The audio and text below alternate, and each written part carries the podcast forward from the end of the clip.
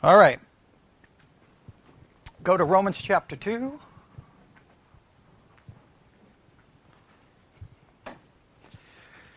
We obviously have a lot to try to wrap up in an hour. I don't know if we're going to be able to pull it off, but we're going to try.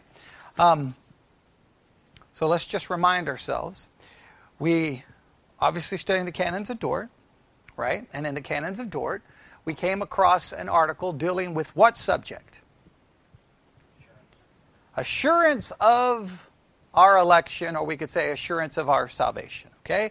And in their effort to say that we can have assurance, there was a number of points they made, obviously, uh, but we took that and uh, we looked at their idea of assurance. And, and to, to make it simple, ultimately, what we have been told from the Canons of Dort, hinted at a little bit in the London Baptist Confession, um, and in other sources as well, is that the way we can have assurance, and that this assurance supposedly is a, you know, we can have it, it's a guaranteed that we can have it, is that we find assurance by looking to what thing? To looking to ourself and our external behavior, right? Or as the uh, canons of Dort stated, what did they, how did they re- reference it? Infallible fruit. Infallible fruit. And this infallible fruit we can look at, and this infallible fruit then serves as a test, right? This proves whether we are saved or whether we are unsaved, okay? So this is, we'll call this this evidential idea, that there is evidence that can prove whether you're saved or unsaved. And that started a, a, an interesting discussion because around that same time, we have obviously arrived in Romans chapter 2. So let's look at Romans chapter 2. All right, Romans chapter 2. And let's look at verses, uh, so what verses we want to look at here? We'll go look at verses 6 through 10. All right, Romans chapter 2, verses 6 through 10. Now, the goal here is not to expound Romans 2, 6 through 10 at this time, but to this is to continually to build on the case that we have made so far on this entire subject, okay? But in Romans chapter 2, verse 6, we discover something. And, and the verses leading to this, just make sure we remind ourselves, there's a contrast between our judging and God's judging. Right? The first principle we find out about God judging is found in verse 2. And what did we find out in verse 2? That how God judges? According to truth. He, he judges according to truth. The second thing we learn about God judging, now, some will argue there's principles in verse 4 and 5. We won't get to those right now. But the second thing we discover about how God judges is in verse 6. And we find that God judges. He will render to every man according to his deeds. He judges us according to our works. Now, the way these two concepts come together is many within the Protestant evangelical world says, don't worry about the fact that God judges you according to works. Don't worry about it. Because this simply means that if you are saved, your works will prove that you are saved. So not only is it how God judges, it is how we are to judge ourselves. Okay? This is the argument that is made. Now, let's make it very clear. The idea that God judges according to his works is not unique to the book of Romans. We already looked at all, uh, how, I don't know how many verses we looked. Hopefully, you have them all written down. This is an idea taught all the way in the Old Testament, and it is taught all the way through the New Testament, all the way to the book of Revelation. He judges according to works. Jesus seems to make it very clear that this judgment is he looks to see if you do good, and if you do good, heaven, if you do evil, damnation, hell. All right? That's a serious idea. Again, now the evangelical world says, hey, don't worry about it, don't worry about it. All this is saying is your works will prove that you are saved. He, he doesn't according to the Protestant evangelical world, works don't save you, they prove you are saved. But remember, we talked to this circular reasoning. To, if you don't have them, you're not saved. Therefore, works are required. Like, like there's no way to get around the circular reasoning that this and, and whenever I point that out, evangelicals and Protestants may get mad at me, but it's not my fault. If you have a system that involves circular reasoning, you have to deal with the fact it involves circular reasoning. And we have to struggle with that, okay? So, we're trying to answer a lot of questions here, right? How do we understand um, salvation by grace alone, through faith alone? Wait a minute. Uh, how do we understand works? How do we put all of this together? But let's read Romans uh, 2 6 through 10 and see what we can discover here, and then we have a lot of things to try to unpack, and we have a lot of things to try to work through. But I'm trying to, I want to try to summarize so that when we're done, we can all take something away from it. Does that make sense? All right. Romans chapter 2, verse 6. Okay, speaking of God, who will render to every man according to his deeds. To them who by patient continuance in well doing seek for glory and honor and immortality eternal life. But unto them that are uh, contentious and do not obey the truth, but obey unrighteousness, indignation and wrath, tribulation and anguish upon every soul of man that doeth evil of the Jew first and also of the Gentile. Now, if you take those verses in Romans 2 6 through 10, right? now please do not try to offer an answer to get out of what the verses say, but based on a clear reading of those verses, what is being taught.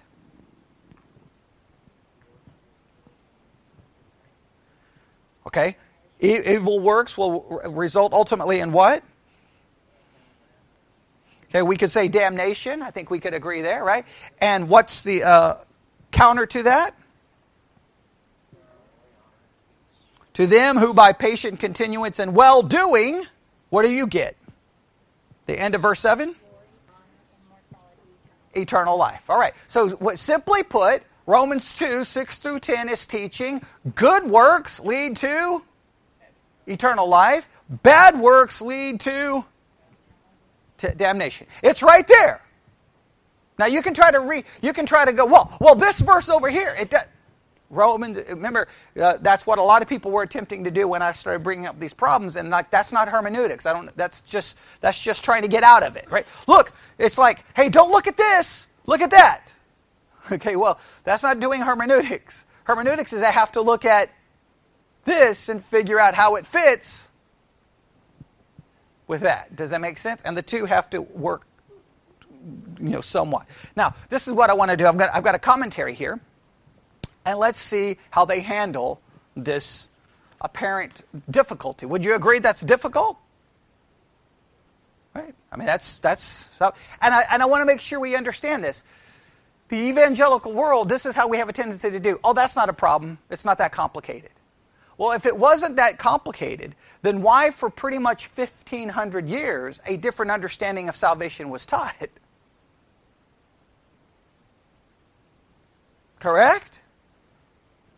Right? Why, if you can, you can argue, well, Catholics aren't Christians, which most evangelicals will say. Greek Orthodox aren't Christian. Coptics aren't Christian. Okay, well, if you start eliminating that, you're eliminating over a billion people who are under the Christian heading, saying all their understanding of Christian Christianity is wrong. But let's be fair, their Christianity dates further back than ours. So we, we, and all I'm trying to say is, I'm not saying we have to agree with it. What I have to saying is, obviously, for a very long time, people understood there's there's there's some difficulty here. Agreed? And we have to embrace that and not simply say, oh, the answer is so simple. It's so simple. It's no problem. Uh, um, if you do that, you're you're just it's because you don't want to deal with the difficulty. So let's see how uh, MacArthur handles this. All right, and we already know where he's going to probably go, but let's see. All right, um, he uh, he labels this section deeds. He quotes Romans two six through ten, which we've read. Uh, and we're going to now listen carefully. I want to see if you can pick up the flow of his logic and see if we see any problems. Although it is simple and straightforward, this passage embraces several truths that are easily misinterpreted if not studied carefully. All right, stop here. Now, immediately, we, that, I don't know if you can pick up the code there, but there's code in that language. Anybody, can anyone decipher the code? Okay? Although it is simple and, and straightforward, this passage embraces several truths that are easily misinterpreted if not studied carefully.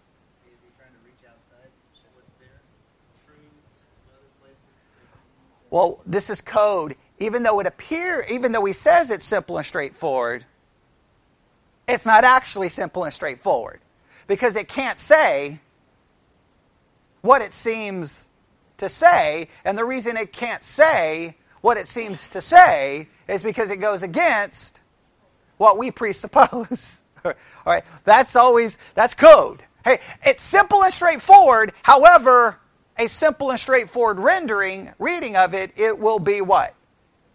Incorrect. Does everybody pick up what he just said? It's simple and straightforward, but a simple and straightforward reading will be incorrect. So, what do you need to do?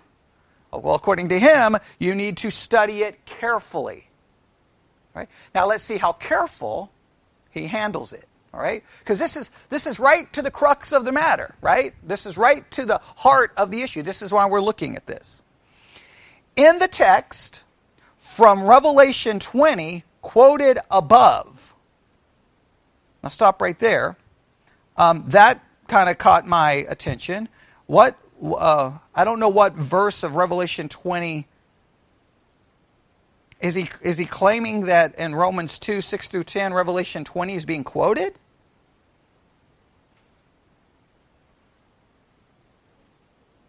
Does anybody have a cross reference of Revelation 20? I'm, I'm a little perplexed by what he's making a reference to here.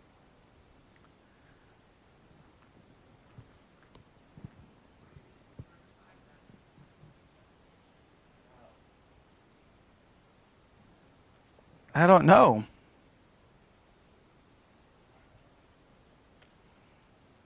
I don't know, but I'm going to read, I'm going to read it again and, and see if I'm, I'm, misinterpreting what he's saying. In the text from Revelation 20, quoted above, and the only thing above is he has uh, Romans 2, 6 through 10. So is he claiming Romans 2, 6 through 10 as a quote from Revelation chapter 20? And I thought many would argue that Revelation would have been written after. Right? So I don't know what's going but so that's interesting enough. Like I don't really understand what's going on here. But let's okay.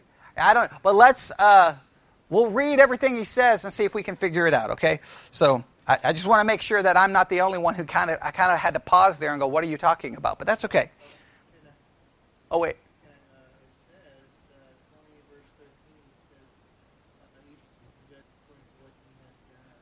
Right. Oh, yeah, yeah, no question Revelation 20:13 teaches we're judged according to our works. I just don't know if Paul is quoting Revelation chapter 20 verse 13 and Yeah.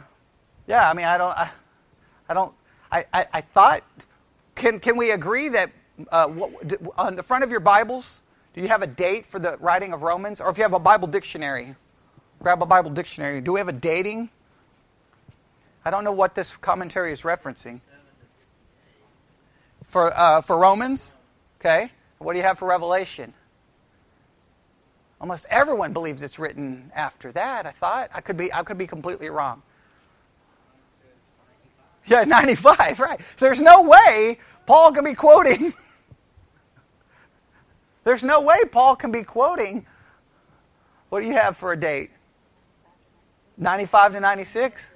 That's two different Bibles, right? So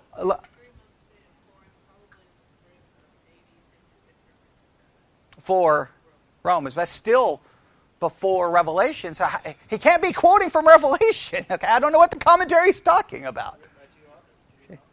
Right. Well, I mean, he could be quoting from a different author. That's no problem. But it's uh, I just don't think I don't know what this. I, am confused by this. Right? Isn't that a weird statement? Yeah, but he's saying in the text from Revelation 20 quoted above.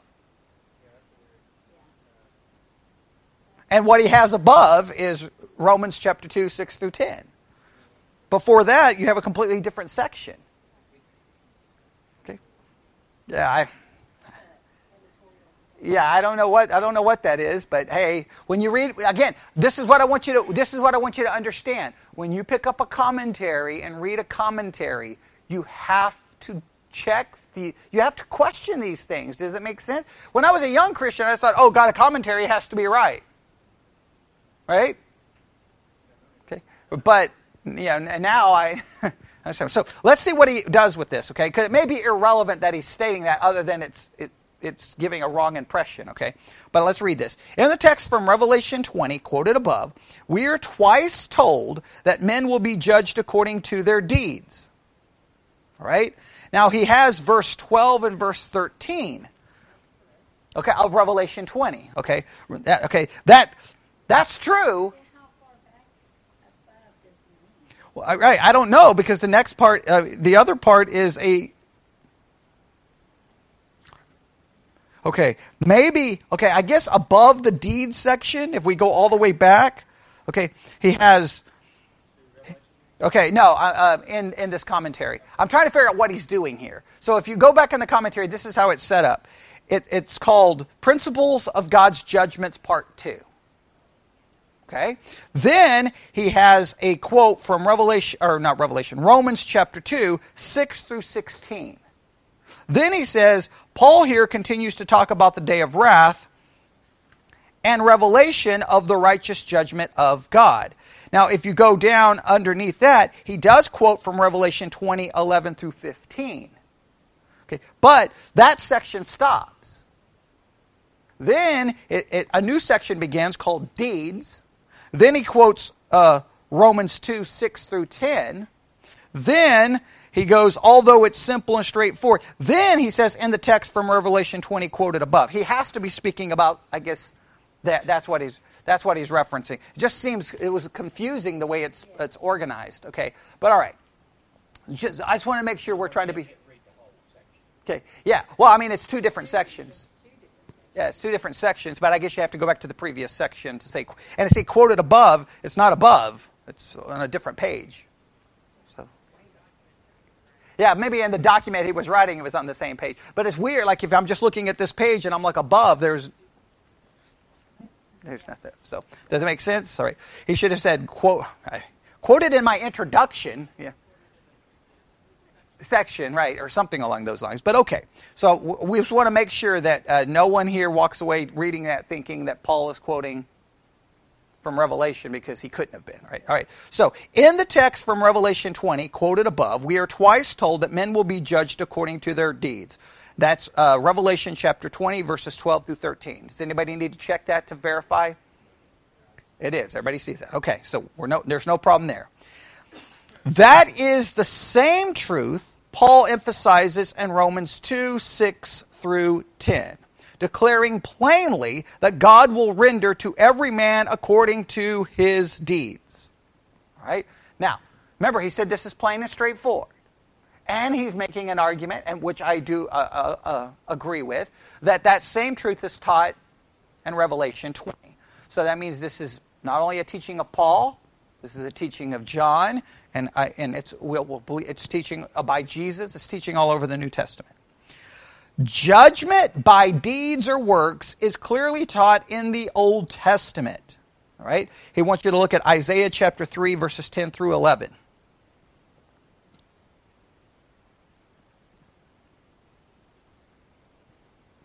Isaiah 3 10 through 11. I hate the fact that that caused a little confusion there, but that's okay.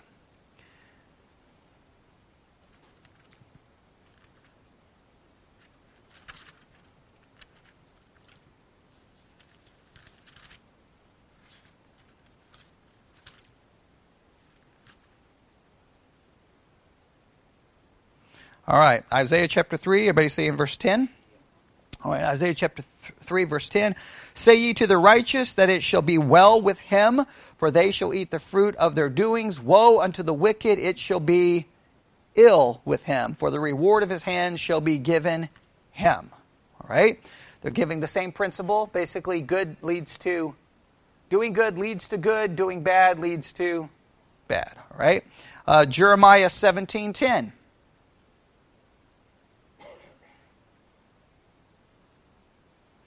Jeremiah 17:10. I'm going to read uh, from the version he's using, but you can follow it in yours. Tell me when you're there. All right? Jeremiah 17:10. Uh, through Jeremiah, God pro- proclaimed even more specifically, I, the Lord, search the heart, I test the mind, even to give to each man according to his ways, according to the results of his deeds. Right? Is that pretty close? Right? Same principle? All right. Uh, Jesus reinstated that principle or, re, or reiterated that principle of judgment, teaching that the Son of Man is going to come in the glory of his Father with his angels and will then recompense every man according to his deeds. Matthew 16, 27. Everybody look at that one. Matthew 16, 27. Make sure that we agree, right? So this is, this is a common principle, agreed? All right. On another occasion, Jesus said, Do not marvel at this, for an hour is coming in which all who are in the tomb shall hear his voice and shall come forth, those who did the good deeds to a resurrection of life, those who committed the evil deeds to a resurrection of judgment. John chapter 5, verses 28 through 29. John chapter 5, verses 28 through 29.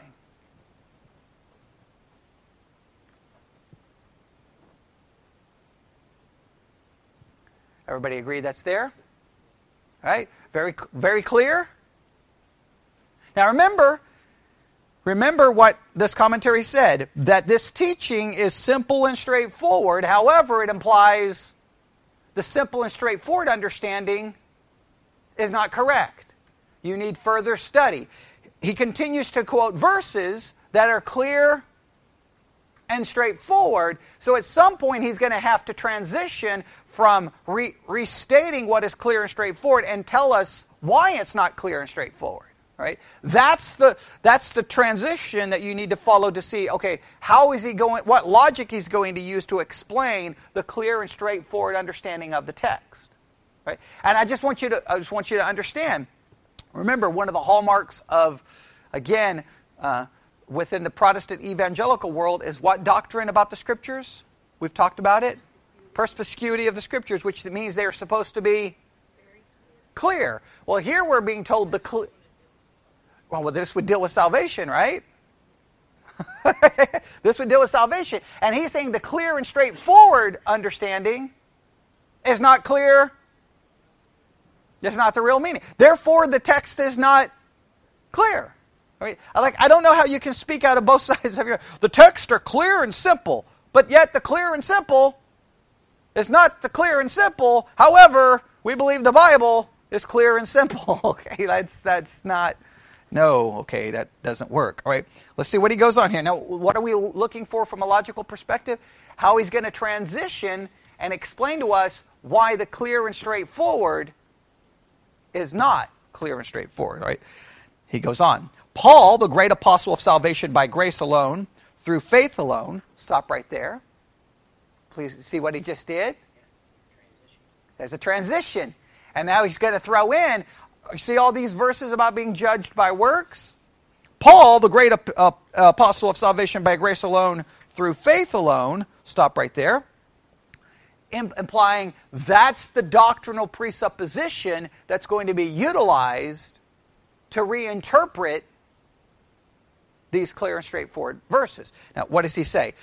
He says that Paul, this one who taught salvation by grace alone through faith alone, consistently taught that God's judgment of believers as well as unbelievers will be based on works.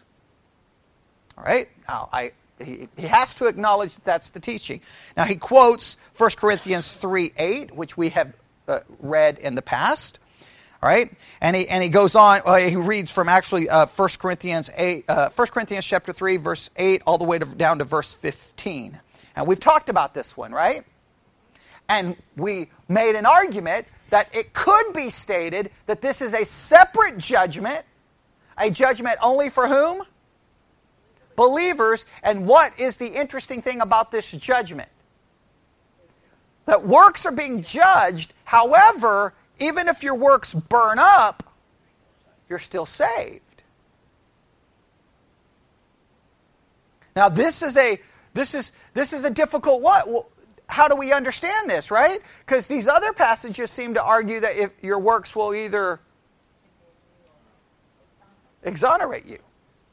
So now, if we're saying that those judgments were referring to the judgments, well, it can be judgment of unbelievers because you have some there who's going to be saved. How does this work?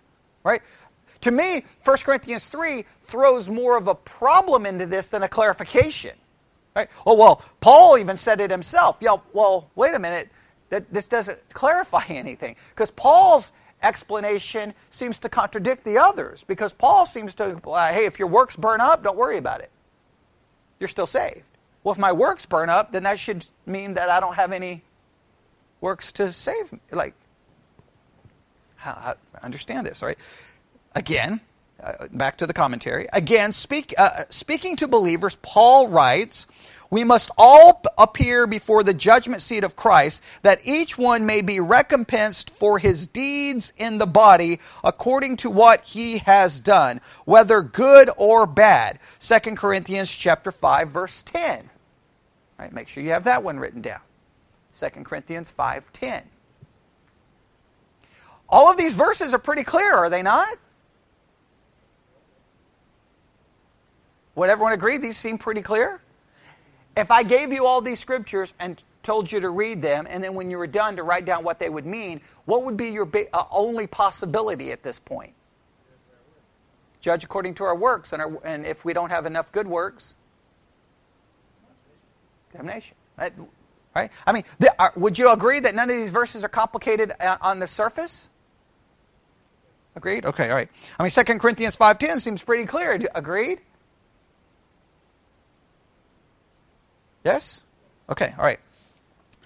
Even in that wonderful epistle of grace, Paul declares, Do not be deceived. God is not mocked. For whatsoever a man sows, that he will also reap. For the one who sows to his own flesh shall from the flesh reap corruption. For the one who sows to the Spirit shall from the Spirit reap eternal life. And let us not lose heart in doing good, for in due time we shall reap if we do not grow weary. Galatians chapter 6, verses 7 through 9 which still, even though we could argue that doesn't apply to judgment, the principle still seems to be at work. And what is the principle?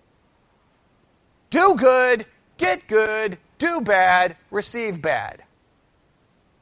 All right, so far, so good?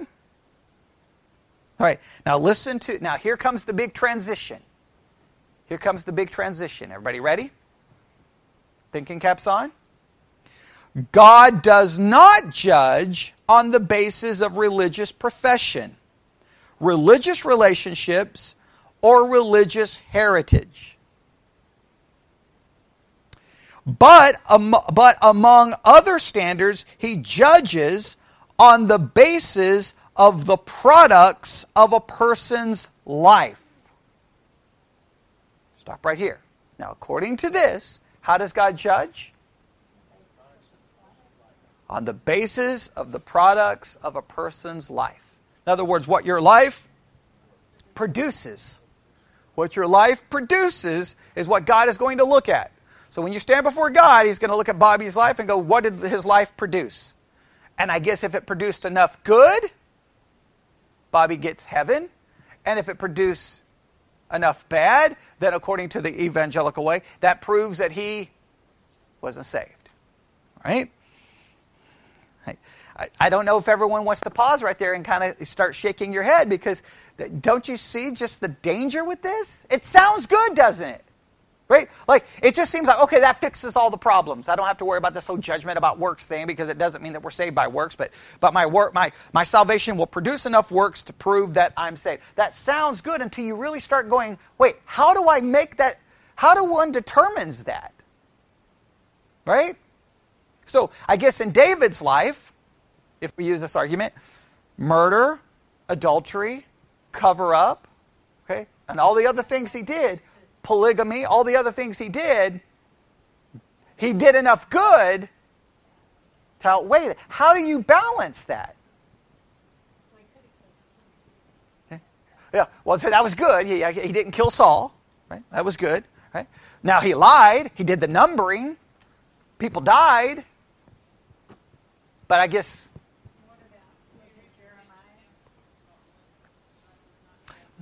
he does not judge on the basis of religious profession, religious relationships, or religious heritage. Yeah, but, but, but he made up for it after. You know, made up for it.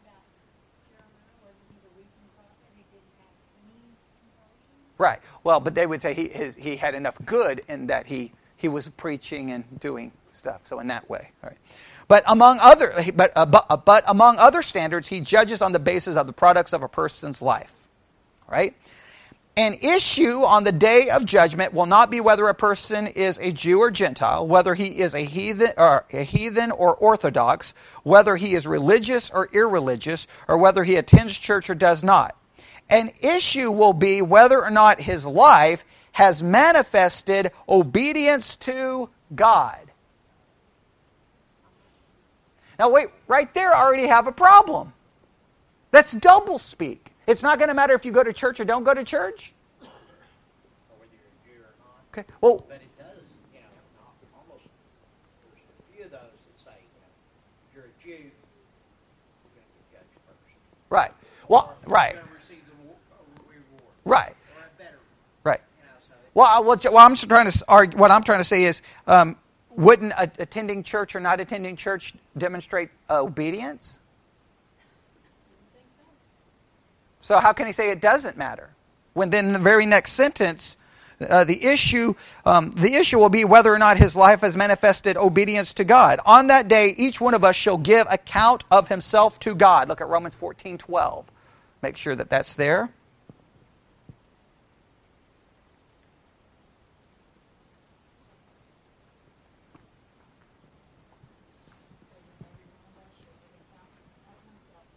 All right, so we're all going to give an account. We're all going to give an account. So, I mean, like, I, to say that whether you're a church or don't attend church seems to be like, so you're saying uh, not attending, if you don't attend church, you're not disobeying? Like, you see how this is already, like, it's already leading me into question. Now, I want you to listen carefully. Okay, this hour is going to, this next statement is what this entire next, uh, this, this hour is about. Okay, everybody ready? I want you to see if you can process this, okay? Everybody ready? Here we go. The subjective criteria for salvation is faith alone, which with nothing added. But the objective reality of that salvation is manifested in the subsequent godly works that the Holy Spirit leads and empowers believers to perform.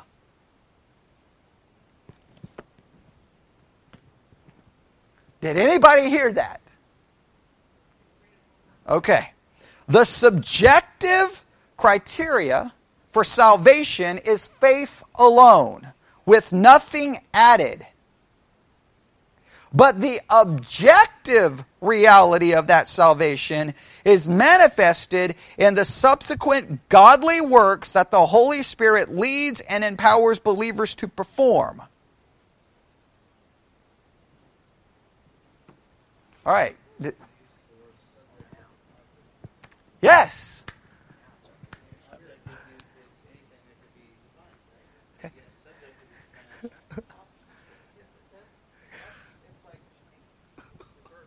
Exactly. Exactly. What what is going on? Yeah. How are you going to make the subjective thing the subjective let me read it again, all right? Let me read it again because I don't want to misquote this, right? Because this is a staggering quote, right? This is an, an evangelical Protestant, you know, reformed leaning, you know, MacArthur is definitely far more reform leaning than many, right? Here's a commentator who, who would, you know, uh, you know, one of the leaders in the evangelical world, and he just told you the subjective criteria for salvation is faith alone with nothing added. That's the subjective criteria. Right. I know what's subjective. Yeah, I know. That's why I'm like, I'm dumbfounded. Right? Because. Yeah, okay, read a definition of subjective.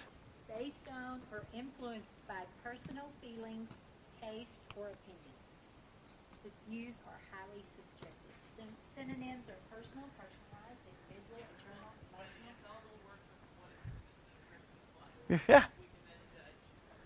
So subjective is faith alone, by grace alone, by Christ alone. That's subjective. Wait, no, no. That to me would be the objective because I'm trusting in what?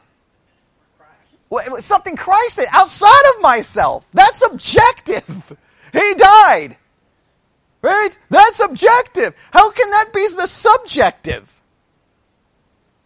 This is this is crazy. This is insane. Okay, like I, I feel it's insane. Now, I know I'm going to get 900, you know, MacArthur followers are going to be like, You're a heretic! You know, down with you! Burn you at the stake! How dare you question Pope MacArthur? He's infallible! Okay, but um, I'm going to question it, okay? Right? I'm going to say, when they send me those emails, I'm like, Is that your subjective opinion? Okay, is that your subjective criteria? Because, you know, I, I, I'm, I've got, I got problems here. Am I the only one who has a problem?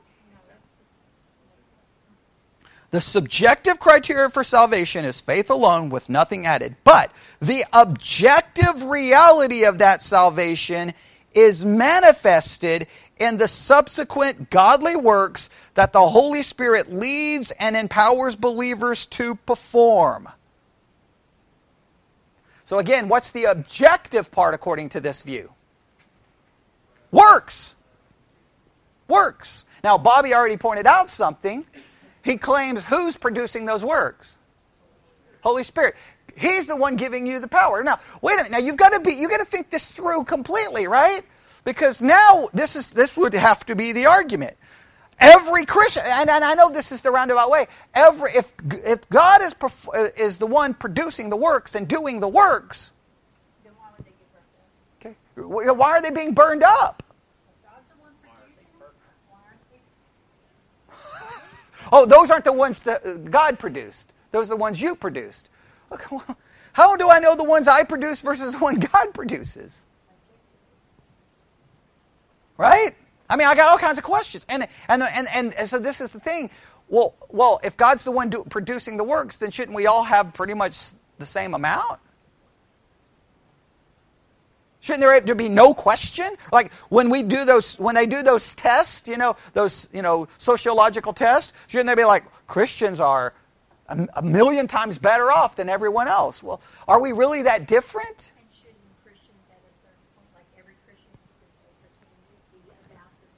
Should, shouldn't they? Well, unless, unless you argue God doesn't want everyone to have the same level of works. And if you go there, do you see what you're saying? Hey, you know, my works aren't as good as Bobby's works. Whose fault is it? Yeah. Well, no. Well, the, my what I'm saying is, if if we argue that God's the one producing the works, right? And I look at Brenda's life, Bobby's life, and my life, and if Bobby's is better than me and Brenda, then me and Brenda can simply say,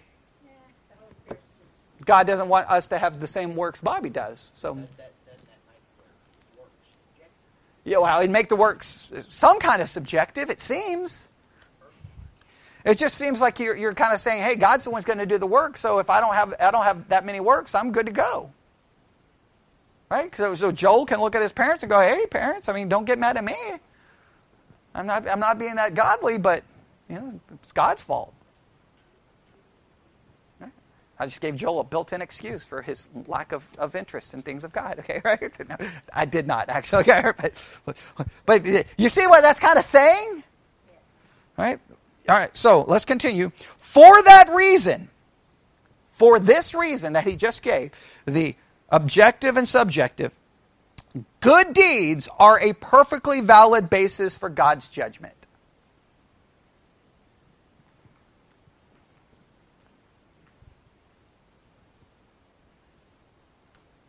All right? Everybody see that? So, this is why it's perfectly Perfectly valid to do it this way. It's perfectly valid to do it this way.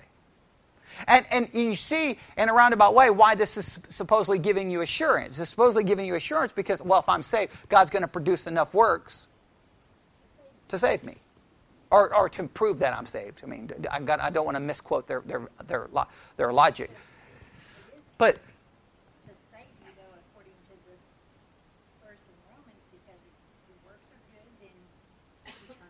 Right. But they will argue God's the one doing the work. So, but I'm saying, so you can have assurance that God's going to give give you enough works to save you. It's just a, it's a weird. I don't know. Well, let's see what they go on to say. A person's actions form an infallible index to his character. A person's action actions form an infallible index to his character. Isn't it interesting how the term infallible gets thrown around here? Infallible fruit and the canons of Dort, right? Okay, infallible assurance, infallible uh, index to his character. So how? Uh, so I, I have an infallible index to character, and what's the infallible index to character? Action. So if I need to understand Sarah's character, what do I do? I just flip to the index and I just look at her actions, and boom, I know her character. Well, wait a minute. How many people? So what do we get from Moses then? Right? Moses murdered someone, right? Tried to hide it. And then he ends up, he doesn't even get to go into the promised land. So how do, what does it say about his character? The two bookends, right? Murder, failure. Well, but he did more. So, so how do I? So this character based. So you know what characters like characters based on percentages. Moses did more good, but but doesn't Moses get praise in Hebrews 11? Doesn't even does Samson get mentioned in Hebrews 11? Look and see. I, I don't I don't want to misquote something. I just I'm just trying to think this through. So I hate when I say something um, without first thinking it through, but that's the good thing about a small church. I can be more like this. No. Hebrews 11, because it mentions a lot of people. You can look at the names. We have Abraham, obviously, right? We have Moses, obviously, right?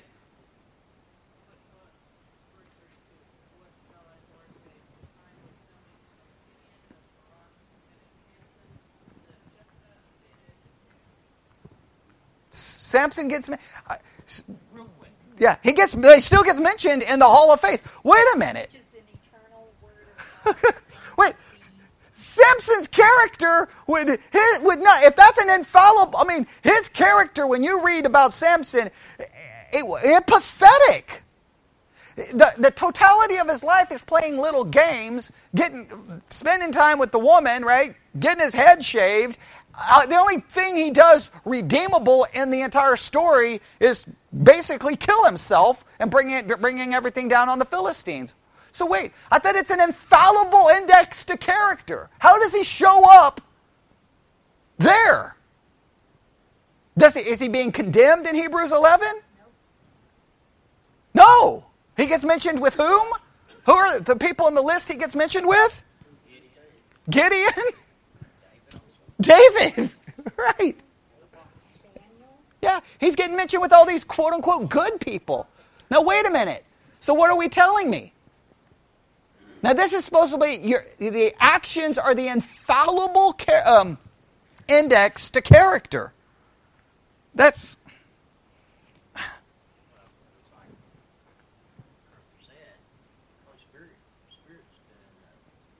The Word. Right. So, and I guess, and I guess uh, the Holy Spirit didn't want Samson to have the same works as someone. I'm Like, you know, how does? I don't know. It, to me, you're placing you're placing your failure on whom? Eh, you know, it, this seems like very monergistic sanctification, not synergistic. All right. Uh, you will know them by their fruits. Jesus twice declared in the Sermon on the Mount, Matthew chapter 7, verse 16 and verse 20. Now, I said on the, uh, the other day when I came up here and re-preached the sermon that I am re-questioning the interpretation of Matthew 7 because Matthew 7 to me is about false prophets.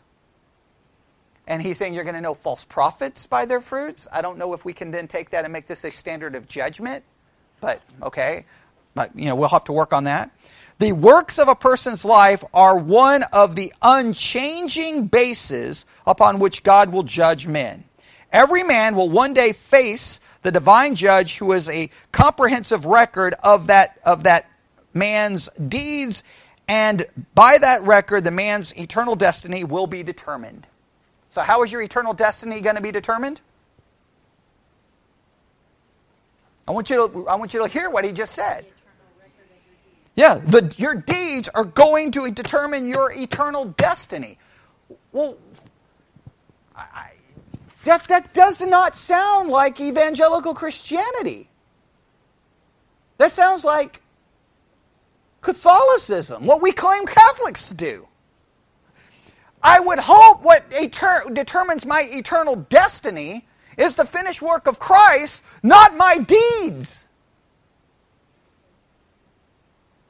And you know what? I will argue that all the evangelicals who believe this lie to themselves. Because if I truly believe that my deeds are going to determine it, I would be worried every single day. I wouldn't want to leave my house. I would burn everything. I'd burn all my possessions and I would go join a monastery because I'd be scared to death that my deeds could not prove that I'm going to heaven. I would get rid of everything. I wouldn't have friends. I wouldn't talk to anybody. I would take my eyes, rip them out of my head, chop off my hands. I would chop off my legs. I would do everything because you're talking and you're saying, well, you're being extreme. In eternity in hell, it's not worth taking a chance. Oh, yeah, I'd, I'd put myself in a vegetative state. Because, I mean, if we really believe, if you seriously, seriously believe, this is what drove Luther to the point of insanity. Right? That's what drove, Luther couldn't handle it. Remember the story of him going to confession and being there for, you know, eight days? And then the priest is like, you know, go away, man. Well, I can't go away. As soon as I leave the confessional booth, I sin, so I come back to the confessional booth. Well, it's just you got to stop being so worried about it. I'm going to be worried. If I truly believe that there's a hell and that my deeds determines my destination or proves where I should, however you want to word it, now it just becomes a, a matter of word games. Well, your works don't save you, but your works prove that you're saved. You're just playing word games. Bottom line, what does he say? Let me read it again. Every man will one day face the divine judge who has a comprehensive record of that man's deeds, and by that record, the man's eternal destiny will be determined. What is going to determine your eternal destiny? Your deeds. Now, does anyone in this room believe your deeds right now are good enough to get you to heaven? Now, maybe, we, maybe that's because we view sin wrong. Now, that would require an entire re- reworking of what we believe sin to be. Right? And so then we'd have to just turn sin into what? External actions. And then we just say, these are the big ones that will get you into hell, and these are and these ones won't cause and what do we end up creating a list of? Mortal and venial sins. Oh, yeah, that's right. Big ones. How about Solomon? And then, then, then you'll get the art. well, they're Old Testament, so they don't count. Okay. Okay. yeah, I know. Even Paul committed uh, mortal sins, and yeah, you could say it was before he was saved. Saved, right. Yeah, yeah, that doesn't count. If you get them before you're saved, they don't count. They only come out count after you're saved. Well, wait. If it says your whole life, And he thought he was saved whenever he was doing but remember, this is the objective. We're making it too subjective, guys. This is objective. There shouldn't be any problem. Right? Yes? No? Okay, here we go. Let's continue. Now, I'm trying to be fair to the. I'm trying to be fair to this commentary. I'm trying to be fair. I want to make it clear. I, I, I hate the fact that we had to spend some time figuring out that Revelation 20 thing, but it was just confusing because he says quoted above, and I looked above and there was not there, so then I, I, didn't know I had to go, you know, go to a different page. But okay, I hate that that happened. But okay, but, in spite of that, what have we discovered so far? What, what would you say the most shocking statement of this commentary has been so far? The most shocking comment in this commentary, don't you agree, is the subjective objective thing? Right? What does he make subjective? Faith alone. What does he make objective? Good works. That he says is produced by the Holy Spirit. you know, that's fine if you want to say they're produced by the Holy Spirit. Eh, but I think it's logical. I think it's fair to argue, well, wait a minute, if I say they're produced by the Holy Spirit, then either I can stop those works or add to those works because obviously not all Christians have. So therefore, then I could blame God. Unless he's looking at it from the perspective of what others see, or maybe what I see of somebody else. I see an objective in it, and what I can't see is that makes Well, he's talking about God. He's talking about God. He's not talking about man. And even there, that would be that would be unfair because you can't objectively judge Bobby's life based off what you see. That's not objective in any. That would be completely unfair. Yeah, yeah, that would be completely unfair because I don't know what's going on inside Bobby. I don't know. I see a work. I don't understand anything. You know, I don't understand. I can make all kinds of. Uh, you know, judgments and be 1,000% wrong. I mean, that's the one thing we've already discovered is man's judgment is what? Flawed.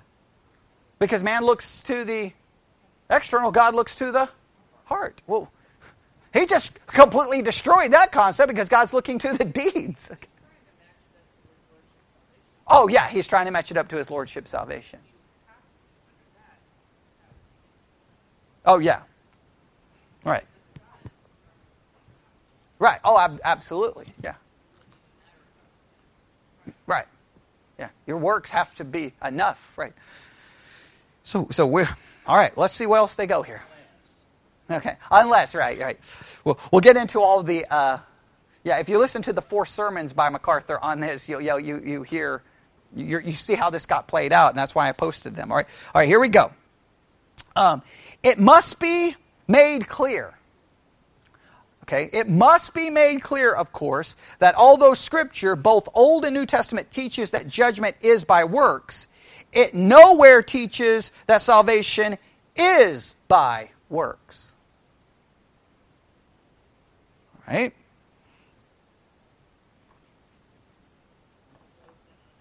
Okay. Um, it must be made clear, of course, that although Scripture, both Old and New Testament, teaches the judgment is by works, it nowhere teaches that salvation is by works. I know he's trying to say it's the typical evangelical way. We are judged according to our works, but our works don't save us. The works prove that we're saved. But it still gets into a big circle because if, if I don't have enough works, I'm not saved. So I'm not saved by my works, but my works prove that I'm saved. But if I don't have enough works, I'm not saved. Kind of makes it by work. Like it's hard to get. I, I, I know it's like I, how many evangelicals just say this and don't bother to go, ooh, I'm kind of saying the same thing. Is and when you point it out, I hate that people get so uncomfortable when I point this out, but you have to see the circle. You have to see that this is you're just saying it. You're saying the same thing in a different way. Am I saved without works? Well, yeah, you're saved without works because you're saved by the work of Christ. However, and the minute you say, however, you're going to add to it, right? I'm not saved by my works, but if I don't have works, I'm not saved. Therefore, what do I have to have to be saved? Works, okay? How do you get around? It? Like, you can talk. It's like I hate when you you start having this argument, and you're just like, "Well, stop! You, we're, we're just running. We're just doing this." Okay, and then again, how? And then what's the next obvious question? How many works must have? Either Christ saved me or He didn't save me. That, that, now, if I want to abandon the evangelical world, then I can abandon the evangelical world and embrace the Catholic idea. But the evangelical world, well, that's, that's, isn't that our whole argument? We're saved by. We, we add the, what, what word do we add to our little formula? Alone. I'm saved by grace alone, through faith alone, because of Christ alone. Now, if I put the word alone, do I mean alone or not alone? This seems to imply it's not alone because if I don't have the works, and, and, and I, I, know the uh, because I, I, mean I've been taught all of these different systems. This is how they would always say the, the grace and faith in Christ that saves you alone doesn't remain alone. Right? it was going to produce something. I, that sounds wonderful, but then you're like, well, what has it got to produce? Oh, man, we're out of time. Okay. Um, I'm just going to read the next paragraph and then we'll stop. Uh, whatever good a person has or does comes by God's gracious provision, and only He should be given credit and praise for those things. Right? So God's the one who's going to do the works. Only God gets the credit. All right? God will save whom He will save, and His sovereign grace completely excludes works righteousness. It's not by works. And the reason it's not by works is because God does the work. And if God does the work, then it can't be wrong, so therefore it's infallible. But, but the argument, you, you do see where that leads. The difference between works between Bobby and me or Bobby and Joel, the difference is God. I got, I got major problems with that because I can I think I can I think I can humanly point out that my effort and my commitment will be the determining factor between me and Bobby.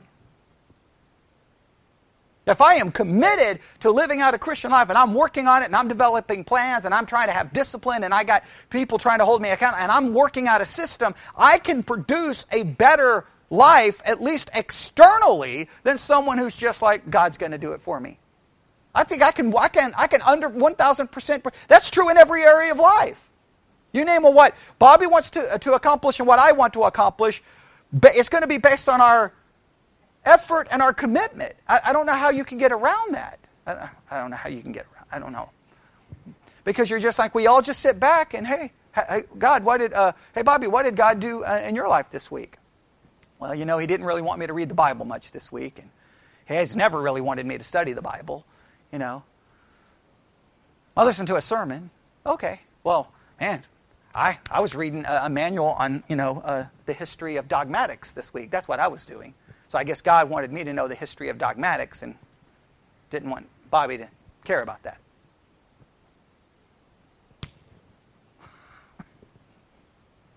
And I can't look down at Bobby.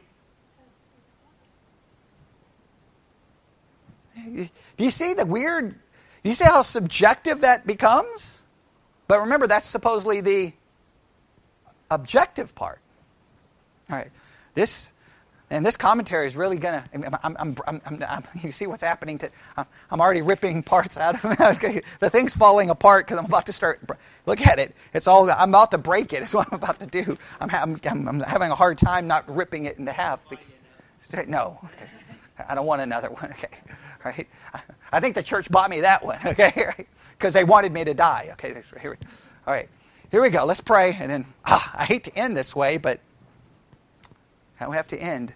I know you're like, where's the answers? Well, uh, what we have to we remove where the answers aren't. Correct? All right. So let's pray. Lord God, we come before you this morning. Lord, we pray that we can find some some rational biblical answers and understanding this idea of being saved by the finished work of your Son alone, and compare that with the idea that we are judged according to our works. We don't want to make this more complicated than it is, but we don't want to settle for some simple answer that ignores the contradictions and the, the difficulties. And I pray that we would be committed to this and work through this no matter how long it takes. And we ask this in Jesus' name. And God's people said,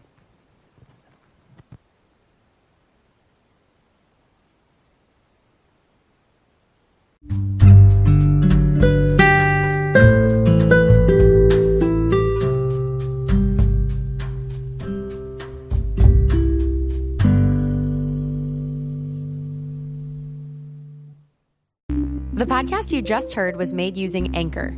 Ever thought about making your own podcast? Anchor makes it really easy for anyone to get started. It's a one stop shop for recording, hosting, and distributing podcasts. Best of all, it's 100% free. Sign up now at anchor.fm slash new. That's anchor.fm slash new to get started.